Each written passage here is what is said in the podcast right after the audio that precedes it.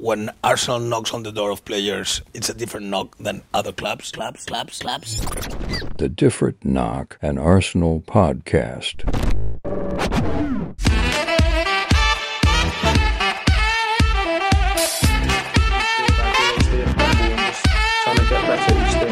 You've chosen to sign this new contract here at Arsenal, but what made you so sure that this was the best place and this was the right decision for you? It's Arsenal, you know. Come on, it's Arsenal. Welcome back to one, two, Chelsea or poo, three, four. I love Kiwior with Alexander Moneypenny and my very good friend. What the fuck was that? George, unfortunately, is not here. Um, his pipes have burst in his house or something. He said he, he wrote on our group chat saying, "I can't podcast because our pipes." Is it his burst." pipe that has burst? Is he just triumphantly It's saying that he's ejaculated and needs about an hour's? Rest? It just rest? sounds like a euphemism. Do you know what Yeah. I mean? It ju- Someone had to say it. Like, yeah, come on, realistically. So he may he may join us a little bit later, uh, but you have Bradley Adams and myself, whose birthday it was yesterday. Bradley, wasn't it? It was. I'm I'm officially in my late twenties. Happy birthday, mate! Yeah, twenty seven. You are late twenties. You can't. Yeah, you can't pass the off as mid twenties. Early twenties is 20, 21, 22, maybe pushing 23. Then 24, 25, 26 is your mids. I'm in the late 20s, baby. You're in the lates. Yeah, I remember when I turned twenty three, and I was like, "Fuck." if Yeah. if you you, like, you can't be like uh, you can't be like a, you're not a kid. You are not a child at 23. No, Like, you're you- in your mid 20s. at 20 you're like you're still really a child but like i mean realistically we're still we're always always children always children of god but did you have a nice day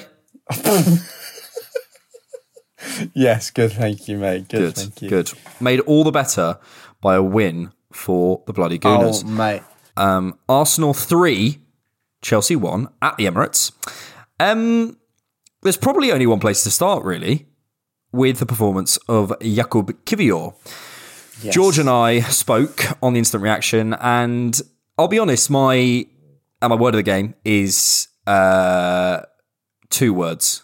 But I'm the fucking host, so let me have it. It's mixed feelings because I obviously am really happy about the win.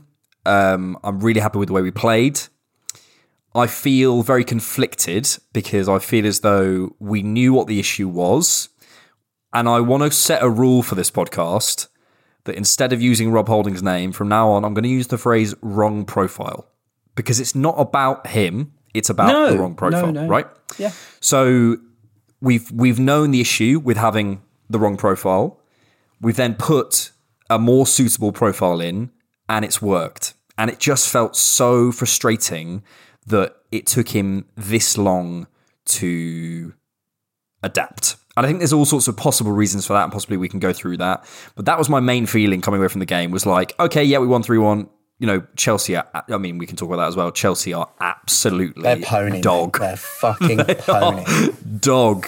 Um, and, and realistically, if you look at if you look at their their team, you know they had periods of possession because they have some unbelievable footballers in it. They are just a dog football team at the moment. And that tells you so much about environment and culture and tactics and stuff, and how important that all that stuff is, as as, as most people who understand the game in any sort of capacity beyond a surface level understand. But you can't just stick a load of individuals together. Anyway, um, so yeah, you know, I was I was pleased. Obviously, put the pressure back on Man City, but you know, in again in the context of the the title race, I just I couldn't get too happy about it because I felt really upset about the Kiwior thing that that hadn't happened sooner.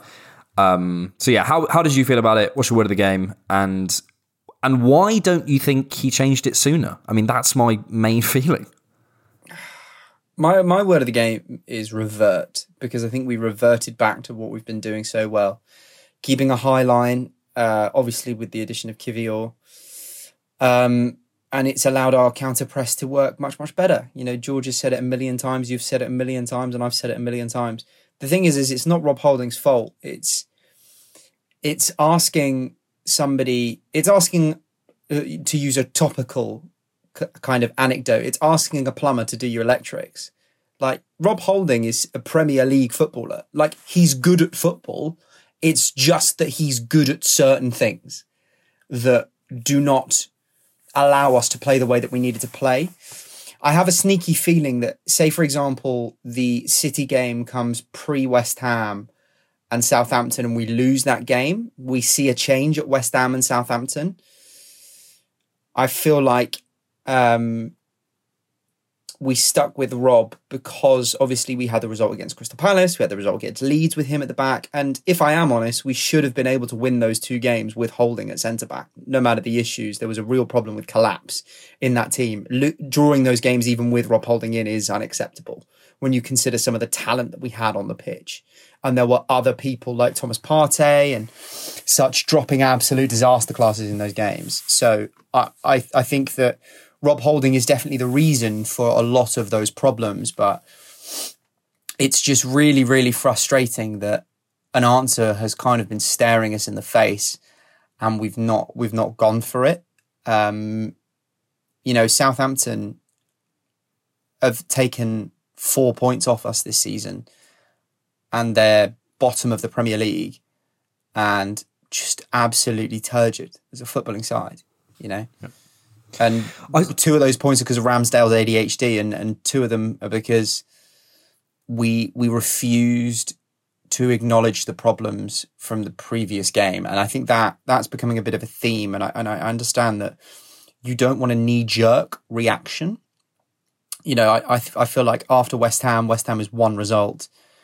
You kind of you don't you don't want your manager after every every poor result making massive like changes but I think you just have to look at that line height change. And that was the massive change. Putting Kiwior in wasn't a massive change. It's what we've been doing all season. Putting Holding in actually is the massive change. And I think that's obviously where we've got it wrong. I mean, it's far from over. Maybe Big Sam Allardyce can pull a mad one at the weekend, but um, See him saying that he thinks he's got the same level of football knowledge as Pep hey, and Klopp. here's the thing. Here's the thing. I think that this is a very underrated piece of man management because what's the story at Leeds at the moment now, and what's going to be the story till the end of the season? Sam Allardyce and his big, big ego. Not the pressure on the players. I don't Not think the poor results. I, I saw Oh, that I don't on know. Twitter. I, I, don't think it's that I conscious. don't know. I don't know. Like these people are. No matter what we think of Sam Allardyce, or no matter what we think of, they're at the pinnacle of the game. Like he's managed 500 Premier League games. Like you, you learn a certain amount of know-how, and we've seen Mikel do it. Mikel is a massive fucking liar. Mikel lies all the fucking time in presses just to Yeah. throw spanners in the works. It's a massive part of the game, and, and his style of management is massively to do with with man management. It's not tactical. It's about galvanizing players and being able to take that entire story and take the heat from it and make it about yourself and take the pressure off the players. Probably will be really appreciated and might work wonders for them. Personally, I think he's too arrogant to to be conscious of that. That may be a unintended consequence, but I think you know that might happen. I think realistically, for somebody who says, "Oh, if I was called Allardici, I'd have got all the top jobs," Re- mate, you've managed like half the clubs in England, and you managed England, and you fucked it up. Do you know what I mean? So stop with this whole idea that you've been wrongly treated. For goodness' sake. Um, anyway, back to the topic at hand. I think the I think the the frustration for me and the reason I had mixed feelings uh, is is what I said, and also I suppose what I felt was I can kind of make peace with the idea of us playing the wrong profile if we felt as though Kiwior wasn't ready or Kiwior wasn't right. I think I could make peace with it. But when he does it three games later, or change, and again, you know, it's it, even if he changed it to one of the sort of you know Arsenal Twitter art installation lineups, you know, one of the sort of you know Kieran Tierney at, at right, false wing back or whatever centre people are doing. wing back half in You know, zone 417 on the right Re- flank. recalled Maitland Niles and played him false trequartista. You know, wha- whatever whatever people were doing, absolutely fine. But the um, but but the, the frustration for me is that he knew he knew where the issue was because we you like that one. He he knew where the issue was. He and because because he's picked Saliba all season, he's adapted to the you know with Partey dropping, with Jesus dropping. Okay, you know even if even if he hasn't always necessarily given those instructions, he's seen that playing out and hasn't hasn't changed it. So you know he can see where the issue is, and the only way I could couch it was that he felt was that was the best version, and maybe he did. This is the thing: is is it's very easy after the fact, of course, to to complain about this, but realistically, in terms of the fine margins of football, if Saka um, scores that penalty, we're not talking about West Ham, and we'd probably go on and win it at Southampton. You know, there is there is definitely a, a, a kind of sliding doors moment there, um, and you know, I, I just feel as though I, I feel as though there's a number of possible reasons why he might have done it. We will never know, but I suppose from a fan perspective, I just yeah, I have to say I just feel really bummed out that like he's done it then. And also, if he'd come out and said something like, you know, we were considering it, we felt like he wasn't ready, or whatever. What he said was the team needed freshening up. I was like, yeah, it needed freshening up three games ago, mate. Like, where have you been? Like, and, and that's the frustration. The problem is, is, is whatever angle you take on this, there is always going to be an element of, well, you don't actually know what Mikel's thinking was because we won't, we weren't, we literally won't know. So any kind of criticism of, well, why didn't he bring Kiwior in? He might have his reasons, and we can only guess at them. So that's why it's frustrating as well because we just will never know why he didn't do it. But it, from a surface perspective, it's uh, it's really disappointing. Let's get to It's his, also his game. frustrating because it's the same thing that happened last season. Like Yeah, Rob Holding Eddie came and in and, and, and Eddie and Lacquer, but also Rob Holding came in and derailed our season, the end of last season. Yeah, yeah. I mean that Like- that's kind of like you know that's kind of We didn't have. Here's the thing: we didn't have the the personnel to affect a change in that moment with Holding, especially against Spurs and and and at Newcastle and such. Like we were stuck in that situation. That was unavoidable, right? But there's a certain amount of growth that you need to that you need to have when you've watched somebody come in and in the biggest game of last season has gotten himself sent off within half an hour against your closest rivals and ballsed up the end of what was a really positive season last season. And and the same thing has happened you know. He's come in we've dropped the line the the line height other players have dropped absolute fucking disaster classes in such but there's there's definitely room to to have the conversation of we know Rob Holding we know what he's like we know the effect that he has and it or wrong profile why are we why are we still persisting with it? I appreciate that, but I do I feel as though I don't understand what basically the answer to that is why do we still have Rob Holding at the club? We should have got someone else in, right? But in the last two years, I don't even think last- it's that. I just I just think why haven't we why haven't we tested something else? But I honestly, here's the thing that I think about those three games is we had the freak result to West Ham, and I think Mikel in his head goes, Oh well, do you know what? If we scored that penalty, it ends three one and that was the game. It's just a freak moment, a freak result. We'll we'll put that down to just a missed penalty and then a drop in confidence from that. And then has gone into the Southampton game just thinking that the previous one was a freak result, decided to go with the same lineup, like most people would. You know, um, you know, if you're attributing that to just a freak moment, and then you go to the City game and you're going, well, fuck. Actually, the, there, you know, he. I mean, he, sh- he probably did see it before, but no, this is actually a much more systemic problem, an issue that needs fixing. But we're up against Man City, and do I want to put this centre back on the wrong side of a back four? for his first full 90 of a season against a team that's just surpassed a thousand goals. but that's why I say do it sooner. that's Yeah, that's why I would have said do it sooner. But I that that's the kind of logic I can see Mikel going through to keep him in for those three games. Not that he should have made it past you know 20 minutes against West Ham. Hmm. No, I, I get you. I, I suppose my, my feeling is, yeah, is, is down to Mikel. We should have anticipated it sooner and found a different solution. I think sometimes the argument is, well, why are we still doing Rob Holding? You know, he's coming and derailed our season again. You go, well, realistically, Mikel has Mikel signed. Mikel bought in Saliba last summer. He's trying to integrate Real Walters into the team. He brought in Tomiyasu the summer before and, and Ben White in, the, in that summer. He has kept signing right-sided players. It's not like he wants to play Rob Hold. It, it, it's not, you know, he keeps signing players and we keep ending up in that situation. Now, the answer is find a different solution. But that's you know that's kind of what we're talking about. The um, let's move on to Ki- Kiwior's performance more specifically then, because he wasn't perfect. Let's be clear. And I also think I wanted to come back to something you said um, that the line the line height. Yeah, the line height did change. I think the I've been looking at some numbers today, and the def- actually it's not as crazy as we think. It did change, but it was not as crazy as you think. And the defensive actions were pretty similar actually. For me, it's actually more about the central compactness.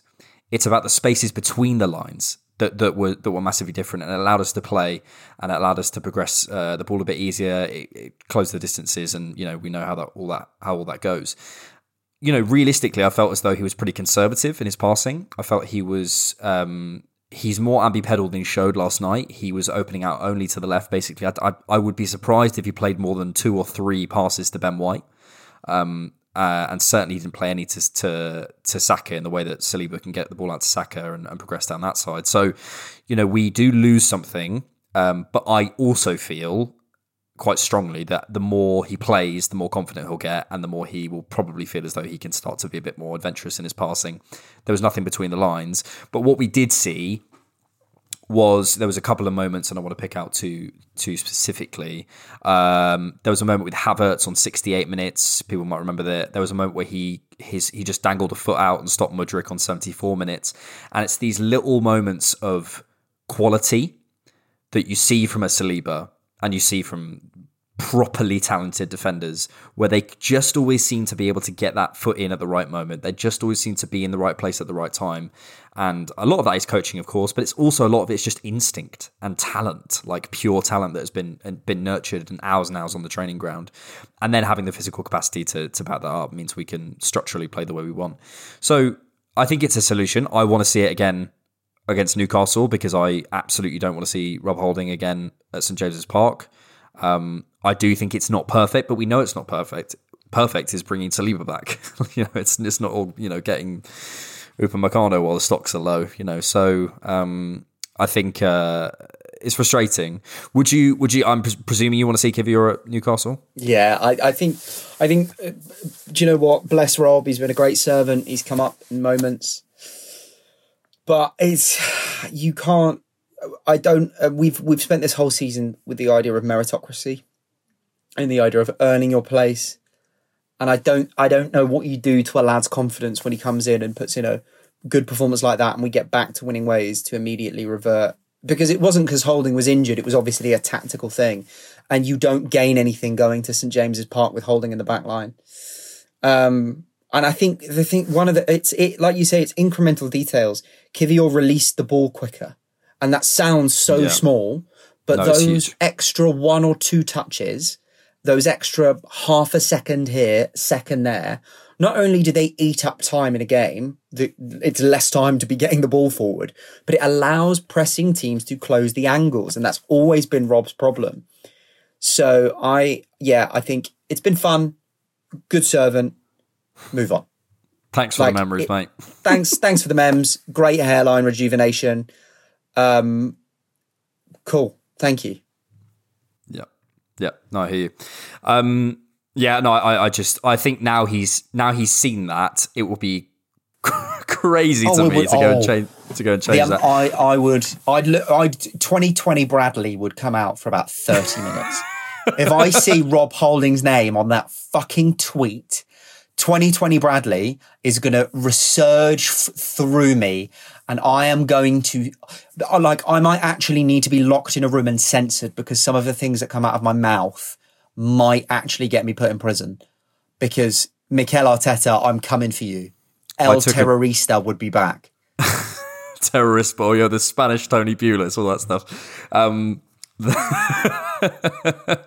um, listeners, there's a joke that Bradley did on a recent podcast that I literally took out because it was. Oh, it was did you so, take it out? It was so offensive. Yeah, I just thought, no, I can't, I can't leave that in because No, I just fair enough. It was I'm not, yeah. it, it was something to do with Anne Frank, and you can work that one out. Um, so uh, yeah, basically, No, it um, wasn't anything to do with Chambers or anything like that. No, Okay, it was. It was. It wasn't We're, anti-Semitic. it was. it just, wasn't anti-Semitic. It was more was- about the usefulness of Rob Holding. Okay, Anyway, we'll we'll we'll steer clear before we go back to it. fucking hell. made me sound you made me sound very bad for about thirty seconds. Basically, there. what we're saying is Brad is a Nazi, and we're outing him on the pod. Um, yes, you know, I am white, it's the blonde hair and blue eyes. middle class. Yeah, yeah. I mean, hey, they're brown, darling. They're green. They're green. I'm proper Aryan. Yeah, they're they're like greeny brown. I'm not blue. I'm not that special. Oh, I am. That was Um, depressing. oh, darling, twenty-seven. It's all going downhill. Um, I also, I suppose, man. we should talk about the dropping of dropping again. Hard word. The choice of Trossard and Jorginho over Partey and Martinelli. Um, didn't feel Trossard had a you know you know crazy impact, but he you know he does well as he always does, and he combines really well.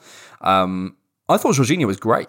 I, you know, in Yeah. a different game state, I imagine we'd be feeling something. But I think it was the right choice for Mikel to go. Look, I, I, I feel, and I don't know what your thoughts are. I feel Partey's knackered. I think Yeah, it's just been I mean, it's a it's been a long season. He's asked to hold down so much space. He's asked to be that lone pivot, and you know it's it it's just not. It's so much for him, and this There's is why next season, City you know, r- like sub in Kalvin Phillips pretty much every game at around 75, 80 minutes. Because those 10 minutes across the course of a season do just take the load out of out of Rodri's legs. Um, and that's the problem is we haven't been doing that because we don't have the personnel to keep that level high. Or we didn't until till January when we we picked up Jorginho. But even then, Jorginho is only worth it in certain game states and moments. So it's not the same as having a a Phillips, a Rodri to Phillips drop off. Do you know what I mean? It's it's a very different profile. Yeah, and that's why I think it's so important to get in whoever it ends up being this summer, whether it's a Rice or a Caicedo. It's a, and against, it's about Both, having mate. the midfield. It's about having the midfield group. Well, yeah, exactly. It's about having the midfield group. It's about having you know be, and being able to start with Rice in the Champions League and then play Partey and Rice at left eight, and then be able to you know put Rice back in the six for for at the end of a game when we're one one and we're trying to chase a winner and stick a Fabio Vieira in left eight or what you know whatever it ends up being. You know it's having having options and being able to play people when they're fresh. I don't think you ever want to be in a situation and i don't think man city are basically where you essentially have to play someone otherwise you massively reduce your chances of of winning. They could play two 11s both of which have a very good chance of winning and therefore they they're you know it's, it's squad depth isn't it? But you know i think the likes of the likes of Saka when Saka, Partey, Saliba, I think that's probably and Maiden Xhaka kind of Saka, Partey, and Saliba are kind of the most important cogs in that team. And when one of them doesn't play, we see the drop off, and we just need to get to a place where that's not there. You know, however we Yeah. get there, um, and and because It's, otherwise you it's just mar- absolutely listen, it's market problems. It is. Yeah, it yeah, is. It, like it gets to a point. It's the same conversation we'll have in news and views about Patino and another another moves and such. It's it's market problems until you delve into the market and buy adequate replacements like a Rice or like a Caicedo or like a whoever who can step in in those moments and, and do the same things. You you don't have the ability to sustain your style of football over a course of a season because you will get injuries and you will get fatigue. There's so much football played. It's mad. Yeah, yeah, yeah.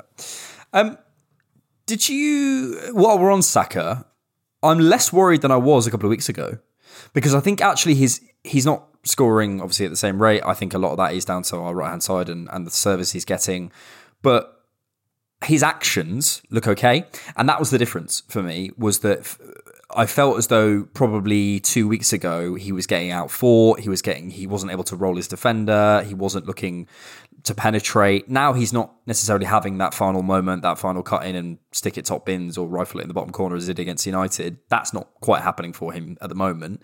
But actually, I think in just if you just put if you just cut up all the clips of Saka, everything he does, he receives it, he passes it off simple. And it doesn't you know he doesn't need to change the world every single time he plays and you know absolutely rin- rinse the game for us. He's just a really reliable player uh, you know and and and i think that that has come from a period where he's just he's just had to go through it a little bit. And in another season as we were just talking about i would like to have sat him down for just for a game you know just just for you know just for 60 minutes against someone, you sit Saka down, you just give him some time off, and he comes on and you know gets a gets an assist or whatever, and he's back on he's back on track. But yeah, I- are you worried about him at all? I, No, I, don't, don't it's always it. been. I think it's it's it's a mixture of a fitness thing and also when you play that much football, you're bound to go through dry patches of form and have to play your way back in. And I think that's the problem. Is we, especially on that right hand side, we have we have no adequate cover.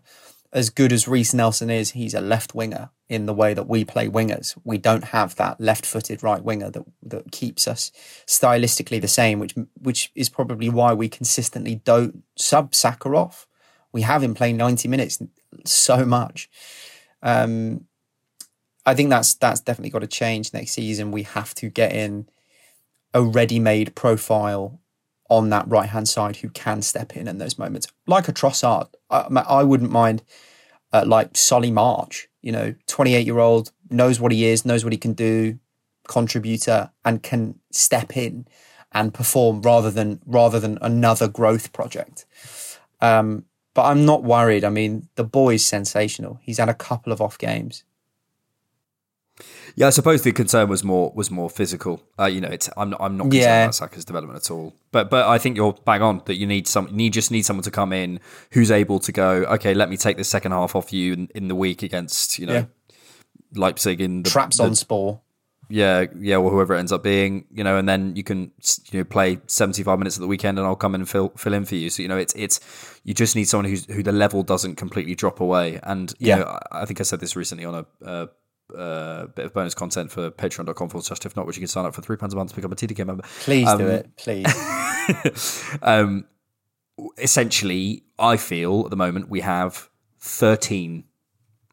We have Tommy Tomiyasu, we have the, the 11, Tomiyasu and Trossard. And then beyond that, it's 1% ad- adaptation, it's 2% adaptation, 3% adaptation. For, and then the more you adapt, the more the more we get away from our football. So we just need to add those profiles. But we know that. Um,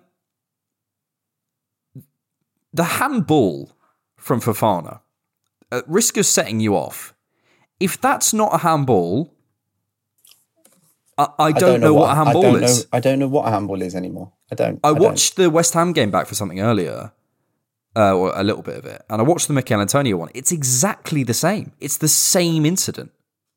It's the exact same incident, and it's and it, it got even got checked. I don't understand.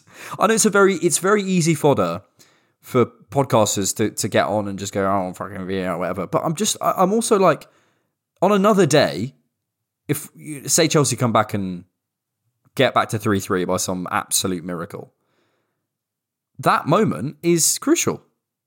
But it, it it makes no sense. I don't know what a hand. Genuine. I'm seriously asking someone tell me what a handball is because I don't know what it is now. I don't know But a the rule problem of is, football. mate, I'm that confused It- by it's, it. it's it's it's also the problem is is it's it's not even that there's a rule that we're somehow missing. The rule is being put into practice differently across every single game. It's the referees. It's not the rule because there's been lots of rule changes about if you're using your hand to to stop yourself from falling and the ball strikes it, that's not a handball, or if the hand is the hand is close to the body, or if it hits you on the upper arm where the sleeve is rather than the lower arm, blah blah blah blah blah. But the problem is is we're seeing across multiple games that rule being inflicted differently and people having their arms in the most natural of places um have it hit there and and you know it not be given, and also having Thomas Souček do a diving save against Chelsea back in West Ham versus literally like palming the ball away, and that not being given because of the idea that he was breaking his fall, which he obviously wasn't. He was already on the floor. Like yeah, that was that was crazy. it's a it's a refereeing. It's not the problem. Is we don't know the rule because referees are doing whatever the fucking wind blows them, whichever way. That's what they're doing. They're just deciding in the moment. It's they're not they they've been given a set of parameters that they're ignoring in the moment, and that's the problem. It, like half the problem with fucking English football is the refereeing and the refereeing systems. Pay them more, educate them, and get get this current crop out because we could lose if we win the rest of our games and City win the rest of their games. They finish two points above us, right? Uh, it might be more actually. I think it might be four Might be four. Okay. Because they're one Let's- above us now okay, and they have a game. Let's say, let's say, I don't know, they fucking lose one or whatever, and they finish one point above us. We would win the league if they draw the lines versus Brentford. Imagine that. The fact that the league title went elsewhere is because a now sacked Premier League official did not draw the lines on VAR, the one thing that you're meant to do. This is what I mean. It's not, and it, it, it like, it's not conspiracy. It's, it's not, it's just incompetence. It's just like we, the, the, the football has grown so rapidly and the, the ways that we that we train referees and the ways that we employ referees and the money that they are paid and, and the way that they are sourced has not changed rapidly. You look at how much has gone into scouting and into football academies and into training in the last 20 years.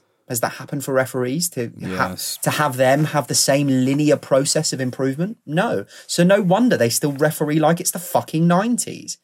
Because that's what they've been trained to do. That's what they're fucking used to.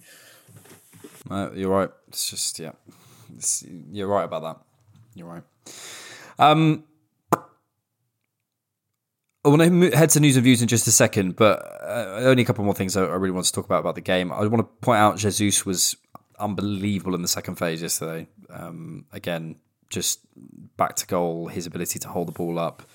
Uh, I will He's a say wonderful footballer. he's a wonderful guy. I will say I don't think he'll be on number nine forever, but I think Oh, you know, definitely not. And ha- He's our having- number nine. He'll be our number nine next season, and that's it. I promise you. I promise you. I think we'll sign someone in the summer, but um, I don't think we will. This is a conversation for later, but I, the striker market this summer is dead. Yeah, yeah, Unless you're paying 150 million for O- Osimhen. That's it. Yeah. Arsenal aren't going to be able to sign Kane because it's Tottenham. They won't sell to us. And other than if you're going to spend 150 million on to- on Osimhen, Toney isn't like you probably spend 50 million on him, but I don't think he's the level that you want for starting striker at Arsenal. And if we're going to buy a striker, we want them to start. I genuinely think it will be um, not this summer, but it will be next summer or the summer after. Probably next summer that we go out and sign a centre forward. Because also I- it takes a year off of a lot of contracts. If you look at the contract situations, because of the, I don't know, I do this sometimes just because I'm a bit of a neek. I just look at fucking contracts and like when players are becoming available and stuff. Honestly, if you look at the contracts that that are that are become like two or three years away from expiring next summer, it's a much more lucrative market to go into rather than this year. Osimhen's got like two years left on his deal next summer, so they they won't be trying to get 150 for him. It becomes a more more feasible move. I feel we will do something this summer because I, I, think, we'll we're get a go, forward, but I because I think we're going to go for a kind of teenish profile, a Sesko uh, from Salzburg, is it or Leipzig? no, Leipzig. You went to Leipzig last summer. I'd I'd I'd happily get him, but he wouldn't start for us. No, but that's what I, that's what I'm saying. I don't. I don't. I'm not saying. I think we won't get a striker that starts for us. I think we're going to get a basically a tall, complete centre forward who's very pre-peak. No, essentially. Oh, yeah. because I think I think that works best for for, for the- from At- Atalanta, but again, Yeah, I'm not you're talking. him, but yeah. But again, it's all these players are locked into long term deals, and you're talking about now having to spend 50, 60 on a player that in a, in a year's time is going to be 30, 40, maybe 50. um, Shout out Odegaard, who I thought was Oh, terrific, terrific yesterday. His goals are a lot harder than they look. I reckon. I he's a think now- single goal off of the record for non penalty goals by a midfielder. Yep.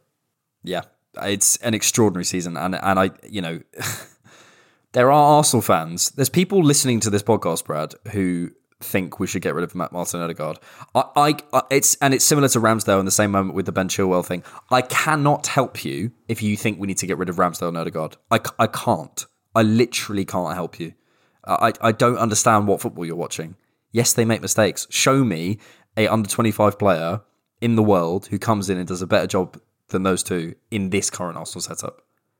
Donnarumma, Ma- we're not getting him. Um, I also don't know if he does because I, I don't even think he's starting for PSG anymore. I think he got dropped. I think he got dropped for a while for poor form. Anyway, so you know, I, I, I, I don't understand what people are watching. Um, the only other thing that's maybe worth saying is about Zinchenko. I do have a bit of a theory about Zinchenko, and there is some. I always feel if if if you're scouting Arsenal and you're you're looking for a way to get at us, I imagine the scout report would always say there might be some space in behind on that left hand side. And we've scored conceded a couple of goals now. The Jarrod Bowen one, the one yesterday, uh, The Firmino one. the Firmino one, um, where Trent gets in behind, although I think the Bowen one was in behind Tierney. Uh, but a number of goals have come down on our left hand side. People are targeting our left hand side. The early Bournemouth one. So, you know, I just think there is space on our left hand side where ultimately, because you have an inverted fullback, there is always going to be a weakness there. There's going to be a, and uh, the thing is, you have to accept you're going to give up spaces in football. That is going to happen. The question is where, and of- often you want you want to push people to the side, or you want to exploit the side areas, or you want to push people further back, or whatever it is. You have to decide where you want to give up space. In behind our left back is not where I want to give up space.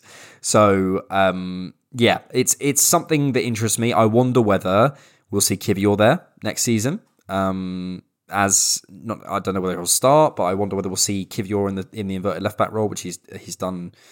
He's played in the middle for for Spezia. I wonder whether we'll see that um, and have a more of a kind of four athletic centre back come left uh, come full backs come centre backs type things all over six foot all athletic profiles all progressors but who are just you know defenders as well and if we just sacrifice a little bit of that star quality that Zinchenko has on the ball I think I think we've got enough behind the ball now that we might be okay so And if Yeah. Tierney goes, we'd probably definitely I that we would definitely be signing another player in that zone. So- Yeah, and I think it would be very instructive who, who we sign, what kind of profile we sign. Because if it, if it's a you know Zinchenko analog, um, I just you know the the the Lisandro Martinez thing happened, and Lisandro Martinez is a better defender than than Zinchenko. Let's be clear. So they were clearly going for a more defensive version of that. And they went for, they ended up going for Zinchenko, but that wasn't Arteta's first choice, clearly. So I, I think it not necessarily one plus one doesn't always equal two, but I think maybe in this case that it does. So um, yeah, it's just something something to watch. And there are Something loads of happy accidents. Like, I, for example, um, we could sign. We've got Kiwior, and we could sign a new left back. And I, I probably guarantee you, Zinchenko is going to start most most games next season because he's excellent at what he does. It's only against certain teams that you need slightly more defensive acumen in that role. It's against your Liverpools and your Cities, teams that have the players that can exploit that space expertly, that you're going to have to make a change, like putting Ake at left back, who's more of a centre back. We'll find that. Yeah, we just got to find the balance. You're right. It, and, and again, you know, there's so much football to be played. It's not to say Zinchenko won't be our left back. It's just that we might have different versions. Oh, of- there's a of how we do that. disgusting with with the amount of games in the Champions League and the FA Cup and the Premier. There's a disgusting amount of minutes. Um, final thing, Gabriel, we worried? Yeah, not been rotated a lot this season. Um, Doesn't usually. I do off. think it's I do think it's mind games to say that he. I think he probably came off as a precaution. Yeah, Mikel was very keen to stress that he was worried, and I was like, hmm. Do you know what I mean? Like, you know, when someone's like, "Yeah, I'm, oh god, yeah, yeah, really bad," and you're like, So worried. Oh, awful. "Yeah, yeah," I was like, And Mikel's a fucking liar. Like Mikel is a big fat fucking liar. In these pressers, I've never known somebody chat more shit. he does tell a porky pie. From It's so good. I, I love it, mate. I fucking love it. Like you little rascal, you know exactly what you're fucking doing. Before we go to news and views, there's one final thing to say, Bradley. Just one. Chelsea are absolutely dog. Shit. They're fucking shit, mate. Oh, it's such a shame that they're not going to get relegated. It's such a shame. Well, I was talking about this with someone earlier. I don't think they're winning another mm. game. I don't think. I think they'll probably lose every game till the end of the season. But it's more a question of do you believe that Leicester and Leeds and West Okay, Ham let's do this. and Let's do this in of news and those views. teams Let's do this in news and Let's views do because I this want to in talk about news it. I just want to talk about it. We'll see you. after this? Welcome back to News and Views, where we give you all the news and all your views, but mostly hours. Thank you to those of you who are in the Different Knock Members Club. Join at patreon.com forward slash diffknock and get access to ad free versions of all of our content, including main and bonus podcasts, instant reactions, the rewatch, and bonus video content for just £3 a month. And for one time support, head to buymeacoffee.com forward slash diffknock, where you can. Buy me a coffee, The links are in the please. I've switched to oat milk. That's an extra fifty p a coffee, man. Oh, man. Please buy me a coffee. Saving the planet. Saving the planet. Saving the planet.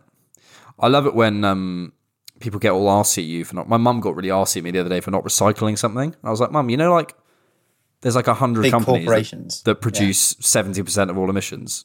Like I get the principle, I do get it, and like I should have recycled it, but at the same time, But if also, you're like, angry, it ain't gonna make a difference. Go be angry at that. Yeah. she was like really annoyed. I was like, okay, you're you're projecting something on me. yeah. Yes, so I had a look at this Chelsea situation the other day. Uh, Haaland. Let me get the table up. Yeah, Haaland breaking the goal record. Absolutely ridiculous. So their remaining fixtures are Nottingham Forest, away at Man City. Forest win. So sorry, away at Bournemouth, home at Forest, away at home to Forest. Sorry, away at Man City, away at United, and then home to Newcastle. That is a horrendous run in. The only game they might pick up points in is Forest. Even then, possibly. But basically, what I realised was there's three teams on 30 points. Okay. Yes. So, uh, it, dream scenario. So, there's, well, there's five, uh, hang on, one, two, three, four. Yeah, there's four teams that are in 16, 16 to 19 can catch them, essentially. So, Everton would have to win four games, well, uh, win three and draw one to catch them Yeah. on points. And then West Ham, But they Leicester- wouldn't. I don't think they'd catch them on on goal difference. So I think you can Yeah, rule yeah. Everton out. But if they say they won, say they won four games, they could catch them. Yeah. And then Leicester, uh, Leicester, Leeds, and Nottingham, sorry, are on thirty points. Therefore, they need three wins to catch them on points. And then obviously, if they get more, um, they you know if they get a draw. So there's all those teams can catch them. Then they've obviously got Bournemouth on the same amount of points as them, Wolves two points behind, and West Ham five points behind. They play Nottingham if they lose that, and mate, uh, basically what needs to happen is Leicester, Leeds, and Nottingham need to win. All need to win three games for it to happen. I don't think that's going to happen. No, I can't see I it think happening. And in I, fact- I think they're going to finish like 16th. I think they're going to finish like 16th or 17th, but they won't go down because it is a question of it. If it was one team that needed to catch them by winning four games, like you're you're basically asking for three concurrent miracles because Leeds don't look like winning a game, let alone four games. The same with Leicester and the same with Forest.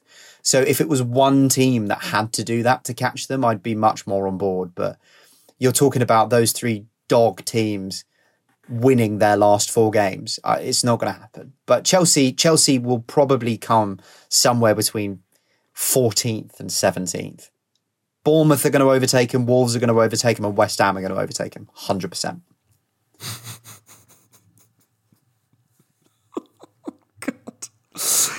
Let's move on. Arsenal teenager Charlie Patino set to leave club permanently in summer. Arsenal talent Charlie Patino is expected to leave the Emirates on a permanent basis this summer, with the club receptive to his desire to seek regular first team football. Blackpool obviously went down. Arsenal activated an option to extend Patino's contract until 2025, but he is unlikely to feature Mikel Arteta's plans next season, especially given the intention to upgrade their midfield before returning to the Champions League. Um, so this this to me is an interesting one because it feels like a bit of a watershedy kind of moment. Um, I think, as many people have said, if Patino if Patino was born two years earlier, probably in this alternative timeline, whereas it has the exact same path pathway in life, uh, if he was, probably he gets integrated. Probably, yeah. probably he he gets he gets some time. Probably he's part of the first team squad. Probably he's he's already there if he's twenty one. But the the the unfortunate victim of getting better at football is that there's less pathways for young players. As long as we get some kind of buyback or some kind of first refusal or some yeah. kind of sell on clause, I it really doesn't bother me. And I and I think a lot of people are very stressed about it and say, oh, you know, this is the most special profile ever. And the thing is, right, is I don't know realistically. I've I've seen all the YouTube clips of Patino. I've seen him play live. I think I've, I've seen like two full nineties of him or something like that. So I know a bit about him, but I don't. You know, I, I would never pretend to be any kind of expert, right? One, I guarantee most of the people stressed about it have watched maybe a minute of him on YouTube. Absolutely guarantee. And just like the sound of it. If if, if he was called like Charlie Plak Plak Chachanich, they'd just be like, no. It's this like Patino. He's this like Spanish wizard. This you know sort of oh you know he's got he's got a Spanish background. It's so cool.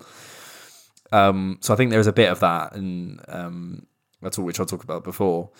But I also feel realistically, if he was good enough, if he was this unbelievable profile and how we let him go, he'd be in the first team.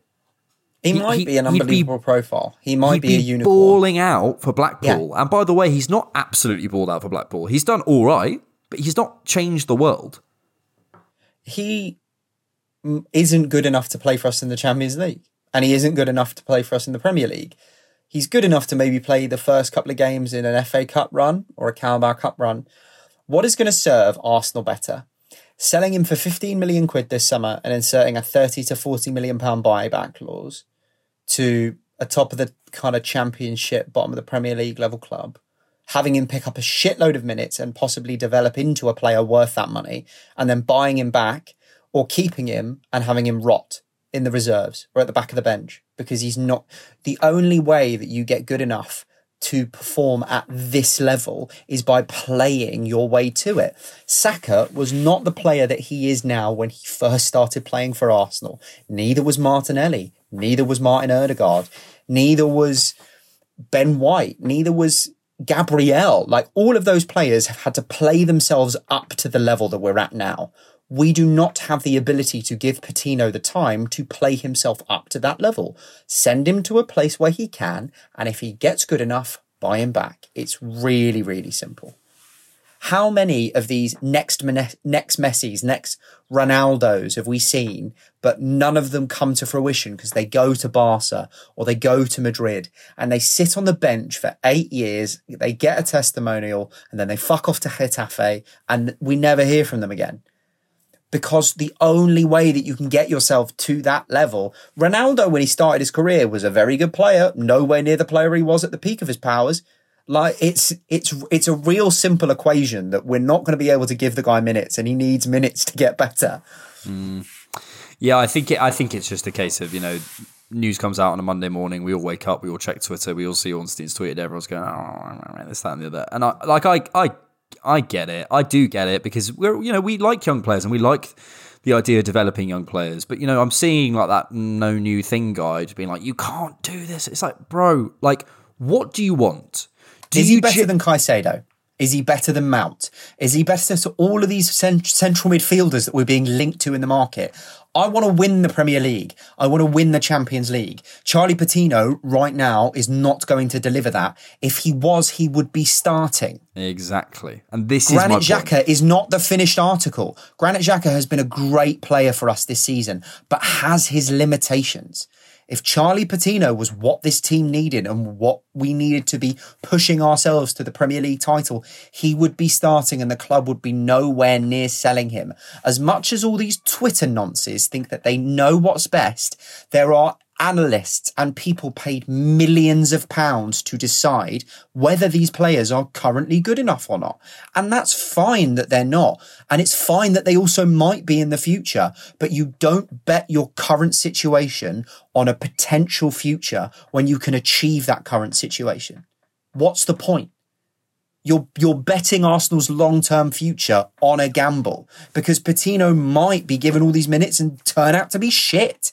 You don't know. Look at Diaby. Diaby was one of the most technically like brilliant, powerful, wonderful midfielders. Suffered massively through injury and never never hit his potential. The same with Wilshere. The same with Ramsey. The same with so many players who could have been so much more than they were. There's no point gambling on somebody that hasn't played a, a Premier League minute. I don't think. What's the point? Hmm.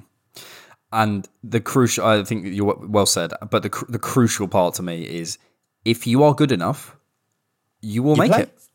And Yeah. you, like you know, it doesn't matter. Like, you, and there are people who aren't good enough who make it. Like, yeah, but if you, there is no one on earth. I'm sorry, and good enough also means mentally and physically, and you know, prepared and all that sort of stuff. You know, you can have the talent, but it doesn't matter if you if you don't do all that. If you are ready, right for it, let's use that phrase, you will make it. So if he is right for it, he will make it. And then, as long as we Mm-hmm. insert the buyback, there is no loss here. So I don't understand. No. You know, I don't, I don't understand. And Oh, we lost and fifteen also- million quid on a player that we sold and bought back. Boo fucking who? But also, you know, even if we did, even if we sold him with no buyback, there's t- always talent. There is always talent, and I appreciate it would be hard to watch that, but there's always talent. And as I say, you know, realistically, if he if he is the savior of all football, the best footballer since Lionel Messi and Maradona, then he will get there. Do you know what I mean? Because because he's got that talent, so it doesn't bother me. Um, let's do. Uh, what should we do? Let's do a question. Let's do one. George Taylor says, I had a theory that as fans we went through the five stages of grief during our derailed title bid, from denial, anger, bargaining, depression to acceptance. Interested to get your thoughts, and at which particular moment did you experience any of the stages? I think I experienced it all at once during those two fucking defeats, two draws. sorry, at bloody West Ham and I th- I think I was I think I was denying around West Ham yeah, and then sort of angry end of West bargaining, Ham, bargaining into bargaining at Southampton. Southampton. I think I was depressed heading into City, and I think by about by about fifty minutes of that game, after the third one goes in, I think I was No, upset. no, no, acceptance. mate. It was. I was on to acceptance when I saw Rob Holding in the in the in the fucking starting lineup. I was like, that's it. yeah. Fair enough. Thanks, Mikel, for the mems. Yeah, it's it's just it's just like look, I I I, I do feel we're early in our cycle. We see, you know we say this so much, but we're early. We don't have the squad. We're not as good as Man City, and that's a fact. So even if we win the league this season, we're not favourites next season. We're not. Do you know what I mean? So so it's it's we're we're we're not as good as Man City. It may have worked out this season that we were, uh, that we were able to win the title. It may still work out that we win the title. Who knows? When we get our TDK tattoos and I do my uh, remake of the Zinchenko music video. But when you take a step back and you look more broadly from a wider wider lens, you can see that this is progress. This only it's the only thing it can be described as is progress. Yeah. Um, not nice Lemmy has asked thoughts on Arsenal being linked with the likes of Zaha and Diaby, also Caicedo, Rice, and Lavia. Guehi as a CB that I'm not too convinced, and I'm also going to chuck in Mason Mount in there. So let's go through. Uh, let's look at midfield. Uh, thoughts on any out of Mount, Caicedo, Race, uh, Race, uh, Rice, and Lavia. Who, by the way, you know, Rohan, uh, Rohan Jivan, who does the rewatch on TDK, thought his name was Latvia, as in the country. the country. Fuck's sake, Rohan. Um, listen, uh, I think all of those midfielders are good enough to play for us. Definitely. Uh, you get different things with each one. My personal preference is to get Rice and Caicedo. I think Rice is the imperative. Um, and then out of those second options, I'd go for Caicedo. But if I if we get Rice and Mount, or if we get Rice and Lavia, am I going to be disappointed? No. It's a massive improvement on what we have. Um, I don't think we'll get Rice and Lavia because, I, I, for me, I think Lavia's long term futures at six, and I think Rice's long term futures at six. So I don't see the the, the logic in that.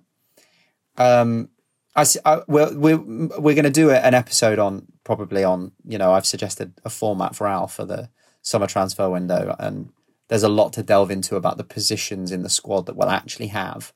But two high quality midfielders is what we need. All five of those names are high quality. So if we get two of them, like it, we're in a much better situation than we're currently in. So, I mean, um, Centre back, Guehi, I'm not convinced by, but you know, I remember saying 50 million for Ben White is far too much money and it looks cheap for the quality of right back he's become. And also, I'd rather pay 45 million for Guehi and never have to see Rob Holding's new hairline ever again. And also, remember, it's silly season. This is when all the journos start linking everyone to everyone. And yes, it's come out by very trusted sources that Rice is our top target. I would not buy into any of the the news coming out about Guehi or about Diaby or about anyone else at the moment because half the shit we do comes out fucking nowhere anyway. Like Fabio Vieira last season, just one journalist got the scoop and then it was completed in 24 hours. Do you know what I mean? I'm not saying that these links aren't true and we may be looking into a number, but this is the thing like this is probably the start of Arsenal's search that in no way means that we've gone and watched Marc Guehi and just decided he's the only one we're going to look at. Like we'll probably go and look at lots of other players and lots of other forwards, and we'll we'll pick somebody good. Fine. You never know. Um, yeah, I think I think Nicolas Pepe deserves a second chance. Um, Oh, get him gone. Get him in a bin in Nice. Well, this is kind of the thing. I, I, I look. I, I'm all of those profiles. I think you can make work in your head, right? You can you can go, oh yeah, okay, Mount maybe in the left eight, kind of shuttling, arriving in the box, sort of stuff. Yeah, good presser. Okay, Guehi, yeah, could can see that as a sort of second centre back. Blah, blah. So you can you can go through it and go, all right, yeah, I can see that working. But as you say, it's silly season, and we and we don't know. And realistically, the, the thing that I want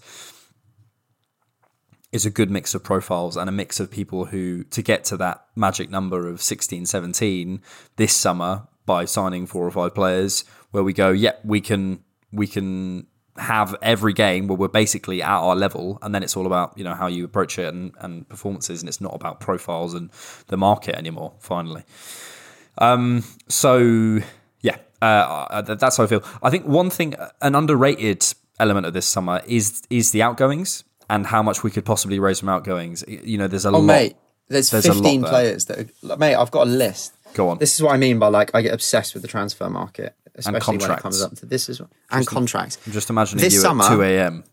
Just Oh, on yeah. transfer marked. Absolutely. Uh, no, I do it on my train journeys. I, I find it really therapeutic. This summer, I reckon these players will be leaving. Holding, Pepe, Lokonga, Tavares, Cedric, Mari's already gone, Maitland Niles, Runarsson, Patino, Trusty, Balogun, and then I think there's potential for Jorginho, Tierney, and Nketiah to go. That's 14 players that could possibly Yeah. go. Three of those are a possibility. I can see a world where we decide that the centre forward market this summer isn't good, so we keep Nketiah for a year. And I can see um, a world where we keep Tierney for another year. Although maybe Uh, but- is the maybe is the argument the centre forward market is a bit dead, so we can possibly sell Nketiah and keep Balogun, or or is it the Uh, way, well, other here's way the round? thing. It, I think, yeah, I think it's the other way around. Balogun is the hot. Balogun is the hot prospect that you go. We can get 35, 40, 45 million pounds for him to a European club. Stick a buyback clause in, and if he does amazingly and becomes the centre forward that we want, you just buy him back, and it costs you that little bit extra. But I don't. Yeah, I think there's just as I think there's more risk in bringing him back and giving him second-hand minutes because that price can go from 45 million to 15 million very quickly with no football played. And Yeah. Nketiah is always going to have his value in England, being homegrown. Yeah, yeah. I think is does Balogun count as homegrown? No, must do. No, he must. yeah, do, I think he's he trained, would. If he's if- trained in England for and if three we've years. Read, yeah, if if we've registered him, yeah, he he should do, and he'll he'll also. Get, but I think the thing is, is Eddie Nketiah will. The, the, if we get, we'd probably get somewhere between fifteen to twenty million pounds for him this summer, right? I think he keeps that value after a year of second string minutes because of the English value and the striker value. Strikers are notoriously difficult to come across. I think Balogun drops from being a 45 million pound player to a 15 to 20 million pound player after a bad season of second string minutes. So you're talking about a 25 million pound loss there for the sake of it. Yeah. There's a, there's so much there's so much potential uh, for for sales, and also because we're going to be in a, a strong position, and this is another thing. You know, I, I I've I've made my defences of Edu because I've I've understood that we were in a certain phase of the of the project. We've now moved into a different phase of the project, and we're now selling from a position of strength. So I want to see some, Yeah. you know, Balogun. I, I want to see us get our record transfer um, sale this summer. I really do. You know, that's I think it's like thirty. Which isn't going to be hard because it, it's like it's only thirty-five it's- or something. Yeah, it's thirty-five mil. It's Balogun. It's Tierney, Nketiah. You know, whoever, whoever it ends up being, I, really think we should. If we're selling one of those guys, we, we should we should do that. Let's do one more question before we finish. Uh, this is from Shaperdegard. Oh, Shap Shaper. Oh, right. Very good. Who should be next into the managerial Hall of Fame after Sir Alex Ferguson and Arsene Wenger? I personally think we can look no further than the GOAT, Sam Allardyce. Uh, Pep. Um, Mourinho. yeah, Mar- yeah. Who's first? Sir Alex and Arsene, because they've retired. Well, not necessarily, but you know they're out of out of top level management. But they also did more for the game Yeah, so far. I think Pep Pep still feels like his journey's incomplete. Yeah. He's not Because as yeah, much like listen, I think Pep is one of the most wonderful minds in football, uh, and has changed the game so much. But when you spend as much as he does, it's it's like anything. When you're on a certain scale, the objectives are different, and no matter the way that you look at it, if Pep leaves City without winning a Champions League, that's a failure. Because that's what they brought him in to do, and that's what they spent one and a half billion pounds on a squad to do. And if that's the objective and you don't meet the objective, you failed. Okay, you might win a shitload on the way and be the best team, but if you don't ultimately get what you want to get, you do fail. And you might fail brilliantly. It might be wonderful. I've had many moments in my lifetime where I've failed upwards, as people say, but it's still a failure. Um, whereas I think that Jose Mourinho's story very much has come to an end in the Premier League. Fucked up his last few years at Tottenham, wasn't exactly great at United, but you can't forget his Chelsea. He still holds the record for being the best defense in the league ever. Fifteen or sixteen goals in a season. Like I- that's disgusting. Yeah, I, I also think. Firstly, I think his United time period was underrated, and I also think his Spurs period is going to show at the moment. It's just it, the structure of that club is fucked, so he had no chance anyway. Uh, not Yeah. to say he couldn't have done better, but he could have. But also, you know, we're seeing that there was a, other elements as well. He's also having problems at Roma, so I think it's six of one and half a dozen of the other. But Yeah. Um, I also I was in Italy recently and I went to go and watch his Roma team and they are so dull, so dull. Um, yeah, the um, uh, yeah, the, you you've also got to consider his impact on the Premier League in terms of popularizing it. You know, in that sort of 2000 mid 2000s period, Mourinho was the guy in the league. Do you know what I mean? So, um, yeah, maybe Mourinho. I think once Pep's done, Pep probably. yeah, Um, anyone else? I don't think you induct play people into a Hall of Fame that are currently No, you can't. doing it. I think that's strange. Yeah, probably. Who? What other? Maybe Frank Lampard. I mean, who else? Who else is there? Yeah, there's not really. I think we're kind of going think- through the new. You know, cl- like, mean, Klopp, do like you know Klopp what? at some point in the future, you could. yeah, uh, okay, after maybe. Pep and Mourinho and maybe Alan Pardew, we can stick Klopp in. Alan Pardew. Yeah, stalwart of the game, Alan Pardew. Was that a joke? Yes, of course it was. But the way you said it, didn't you? Are you sure? I yeah, no, I, I snuck it in there, darling. okay. Don't you worry. Okay. There was a moment where I was like, "Am I? Am I dreaming?" I just said Alan Pardew. I'm an actor, darling. Didn't you know? Yeah, it's very good. It's very good. Right, Brad, we have just Got time four for a little bit of Arsenal.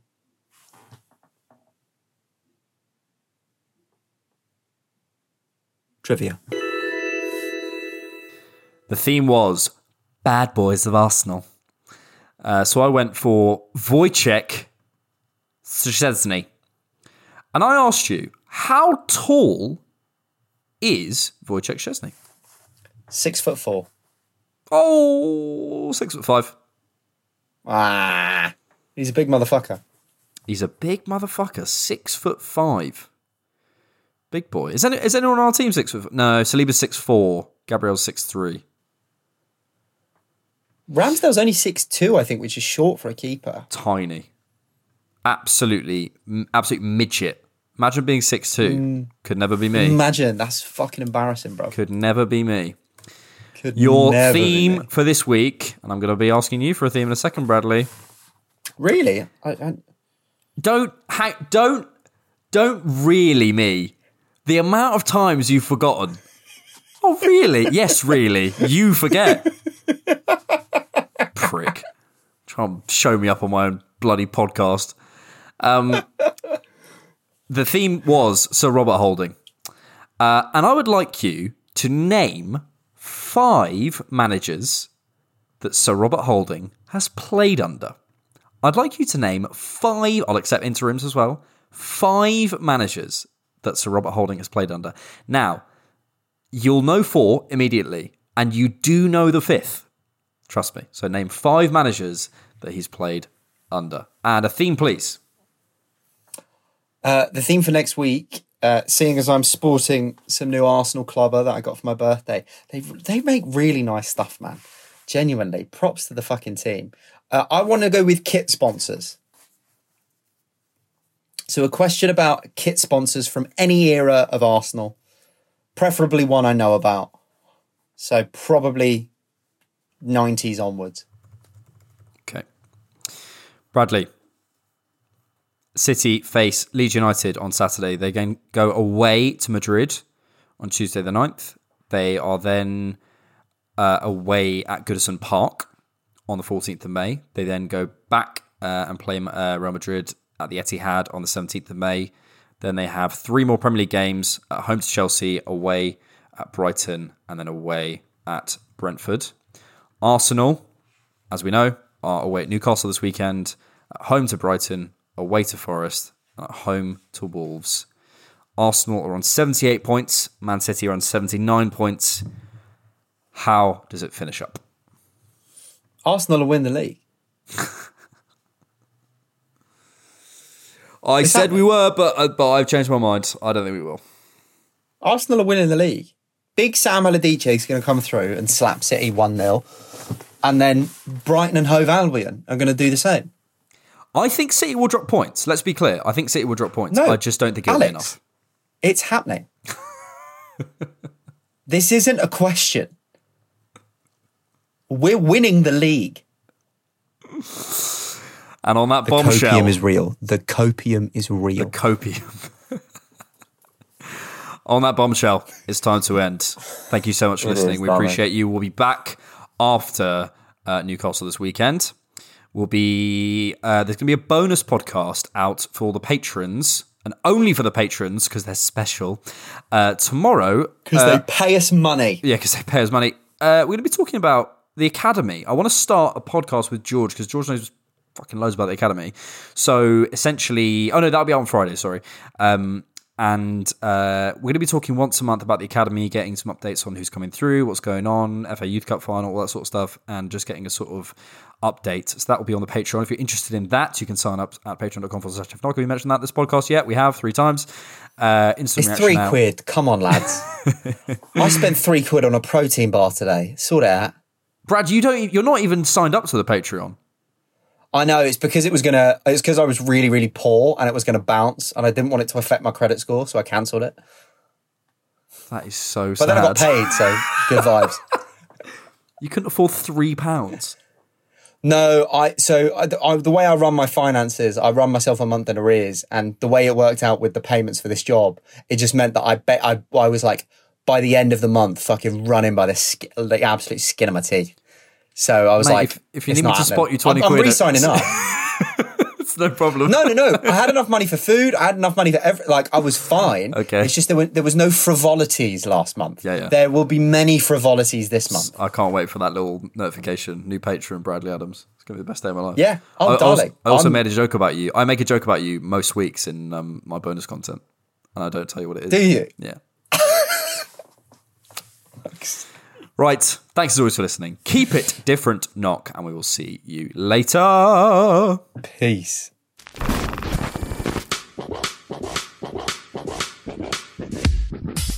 Thank you so much for listening to the Different Knock and Arsenal podcast. please hit subscribe or follow on whatever platform you're using. If you'd like to support The Different Knock, you can find us on Patreon and buymeacoffee.com. We're on all social media at DiffKnock. Thanks.